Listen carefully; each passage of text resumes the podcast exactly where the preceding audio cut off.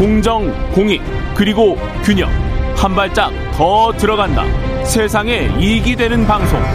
최경영의 최강 시사.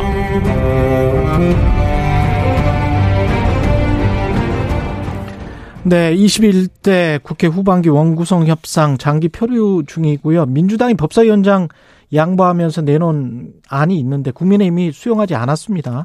자세한 이야기 더불어민주당 진성준 원내 수석 부대표 연결돼 있습니다. 안녕하세요. 네, 안녕하세요. 예, 그 일단 법사위원장 이야기부터 나눠야 되는데 법사위원장 양보하면서 사개특위 구성, 그다음에 검경 수사권 조정 관련 어 심판 청구 이거 취해야 하면 좋겠다. 근데 국민의힘 쪽이 권성동 원내대표가 공식 거부했습니다. 네. 이거는 어떻게 생각하세요? 민주당은? 글쎄요, 국회를 정상화할 생각이 전혀 없는 것임을 드러낸 것이라고 봅니다. 음.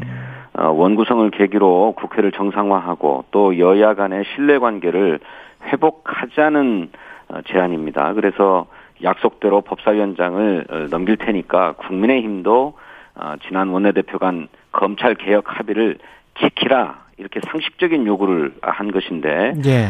에, 그것을 거부하면서 뭐 국회의장단과 법사위원장을 동시에 선출하자라고는 엉뚱한 대답을 내놓았어요. 이러니까 이게 민주당은 약속을 지켜야 된다고 얘기하면서도 자신들은 약속을 지킬 생각이 없다 이렇게 얘기하고 있는 거거든요. 음. 그러니 국회를 정상화할 생각도 없고 또 여야의 신뢰 관계도 완전히 무너져 있는 상태인데 이걸 회복할 생각도 없다라고 하는 점을 어, 그대로 드러낸 것이다 이렇게 생각합니다. 그렇군요. 근데 지금 저 권성동 원내대표가 필리핀에 대통령 취임식 특사 자격으로 오늘 출국을 한다고 하고 7월 1일에 귀국하면 앞으로 그러면 일정이 이게 되나요? 임시국회 7월 임시국회 소집을 할 수 있습니까? 그래서 더욱 난감한 게 예. 아까 어, 저희 민주당의 제안에 대해서 엉뚱한 대답을 한 것도 그렇습니다만 이렇게 국회가 한 달 넘게 공전되고 있는데 이런 사태를 내버려 두고 어, 원내대표가 무슨 외교 사절이 되어 가지고 출국을 해버려 된단 말이죠. 음. 국회를 정상화시킬 생각 자체가 아예 없음을 이것에서도 막바로 어, 드러내는 거라고 생각합니다. 음. 그런데 언제까지 이런 국회의 공백 상태를 방치할 수는 없기 때문에 민주당은 7월 임시국회를 소집하려는 겁니다. 단독으로 소집은 할 수는 있죠. 네, 물론입니다. 예. 그래서 그러면 임시국회를 소집해서 국회의원, 국회의장단 단독 서, 선출하고 뭐 이렇게 수순이 되는 겁니까? 불가피합니까? 이 일정이? 어, 6월 30일까지 그러니까 7월 1일자로 어, 어, 임시국회를 소집할 것을 요구하는 음. 어, 소집 요구서를 제출할 예정인데 예. 에, 국회가 열기 전까지는 어떻게든 협상의 끈을 놓지 않고 어, 원구성 협상을 타결하기 위해서 노력할 것입니다. 예. 하지만 끝내 에, 국민의힘이 외면한다면 어, 국회 정상화 수순을 밟지 않을 수가 없습니다. 예. 원내 제1당으로서 책임을 다 하겠다는 생각입니다. 잘 아시는 것처럼 고유가, 고물가, 고환율, 고금리, 뭐 이 사고 시대에 민생이 정말 큰 위기와 고통 앞에 있거든요. 긴급하게 대책을 추진해야 하고 또 어, 윤석열 대통령이 출국 전에 에, 당신이 지명해 놓은 교육부 장관 후보자 또 보건복지부 장관 후보자 음. 또 합참 의장 후보자에 대한 인사청문 경과 보고서를 송부해 줄 것을 다시 요청했거든요. 예. 그러니 이 인사청문회도 어, 반드시 챙겨야 하는 과제가 되었다고 생각합니다. 음. 아, 그래서 민생 위기에 대한 대책 또 인사청문회 이런 어, 민생 현안에 대해서 대응할 생각입니다. 그 만약에 단독 국회로 소집을 해서 그대로 이어져 버리면 인사청문회도 민주당만 할 수 있는 건가요? 인사청문회는 국회가 아, 반드시 해야 될 권리 권한이자 또 의무이기도 합니다. 네.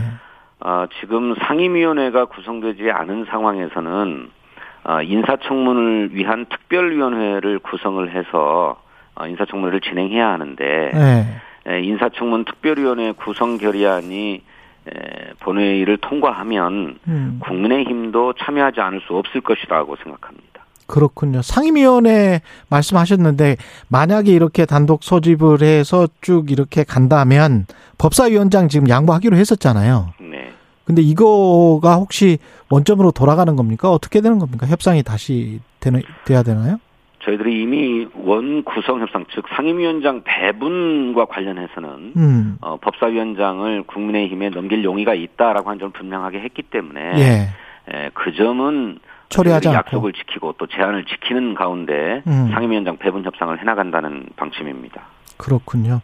지금 그 대통령이 임명을 두 장관 말씀하셨었잖아요. 아까 합참의장까지 포함해서 그냥 29일 이후에는 왜냐하면 인사청문 경과보고서 재송부 저 정한 기한이 29일이어서 그냥 대통령 임명을 강행할 가능성, 그러니까 국회 전에 네. 이런 가능성도 있습니까?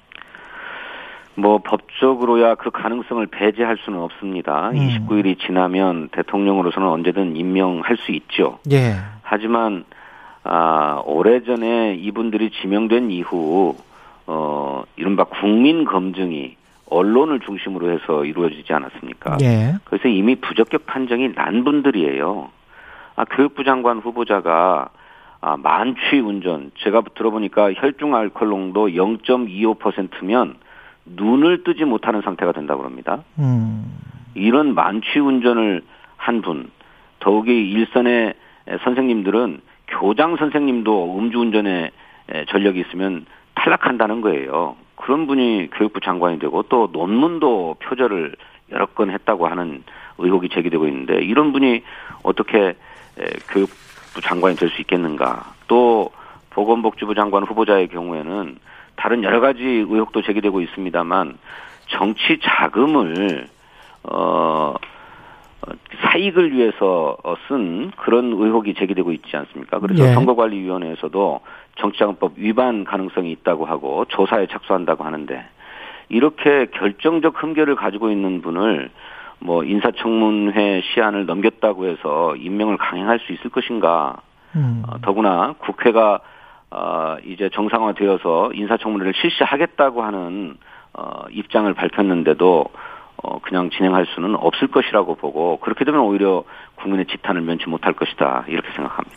지금 크게 질문이 세 가지가 남아 있는데 검찰 수사권 조정법 관련해서 지금 법무부가 권한쟁의 심판을 헌재 청구를 했고 이거 그 다음에 뭐 검찰 인사들 계속 나고 있고요. 검찰총장 네. 없는 상황에서 예. 이 상황을 좀 말씀을 해 주시고요. 먼저 예.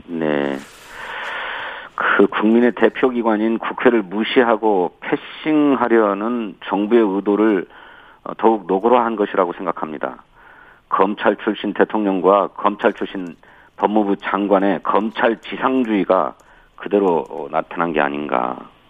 국회 정상화 여부가 걸린 최대 정점 중의 하나가 그 이른바 어, 헌재 심판 문제 아닙니까? 그것을 어, 여당이 제기한 어, 심판을 취하라고 요구하고 있는데 설상가상으로 정부가 거기에 심판을 또 청구한다는 거예요. 음.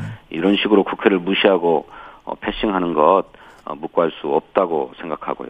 그런 한편으로 검찰총장 공백 상태가 계속되고 있는데 검찰총장은 임명하려고 하지 않고 어, 그 밑에 검사 인사는 계속하고 있어요. 이것 역시나 어, 검사 인사를 할 때는 검찰총장의 의견을 듣도록 법에 규정되어 있는데 마땅히 검찰총장 인사부터 해야 되는 것이 순서임에도 불구하고 그렇게 하지 않고 그 아래 검사 인사부터 하는 것은 어, 검찰을 그야말로 대통령과 법무부 장관의 손 안에 다 넣고 어, 수사를 주무르려고 하는 게 아닌가. 어, 그렇지 않다면 도저히 설명이 되지 않는 부분이다. 이렇게 생각합니다. 반대로 이 경찰과 관련해서는 지금 경찰을 행안부 내 경찰국 그래서 지휘할 수 있는 지휘 규칙 이게 그 어떻게 보십니까? 이거는 위헌이라고 보십니까? 정부 조직법을 바꿔야 한다 하는 사안이라고 보세요? 민주당은? 예, 예, 아시다시피 수사기관의 어떤 독립성과 중립성을 계속 보장하고 또 이를 점점 제고시켜 온 것이 지난 민주화의 역사입니다. 어, 그래서 어, 이렇게 행안부 장관 어, 산하에 경찰국을 두고 또 장관이 경찰청장을 직접 지휘할 수 있는 지휘 규칙을 둔다고 하는데 이거 역행이라고 생각합니다만 아, 만에 하나 그렇게 경찰에 대한 직접적 통제가 필요하다고 한다면 그것은 국회에서 법을 개정해서 추진해야 될 일이지 음. 그 시행령이나 무슨 시, 행 규칙 같은 것들을 개정해 가지고 추진할 일은 아니라고 생각합니다. 그거는 위헌적이고 위법적인 조치인 거죠.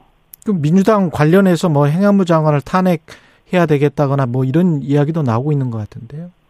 예, 그 법률적인 문제를 검토하고 있습니다만 음. 예, 국회가 정상화되어야만 추진도 가능한 일인데 음. 우선 국회법 98조의 2의 규정에 따르면 국회는 그렇게 대통령령 같은 시행령이 법률에 위반되는지 여부를 검토해야 하고 또 그렇게 법률의 취지나 내용에 부합하지 않는다라고 판단되면 어, 처리하도록 어, 정부의 의견을 낼 수 있어요. 그리고 음. 정부는 그 처리 결과를 국회에 보고하고 제출하도록 되어 있기 때문에 이런 조치들을 우선 시행하는 게 순서가 아닌가 이렇게 생각하고 있습니다.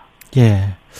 아, 시간이 좀 아쉽습니다. 뭐, 예. 서해 공무원 피격 사건과 관련해서도 좀 여쭤보려고 했는데, 예. 시간이 안 돼서 여기에서 맞춰야 되겠고요. 더불어민주당 진성준 원내 수석 부대표였습니다. 고맙습니다. 네, 감사합니다. 예, KBS 1라디오 최경련의 최강시사 2부는 여기까지고요. 잠시 후 3부에서는 김호기 교수의 사회학 카페 준비되어 있습니다.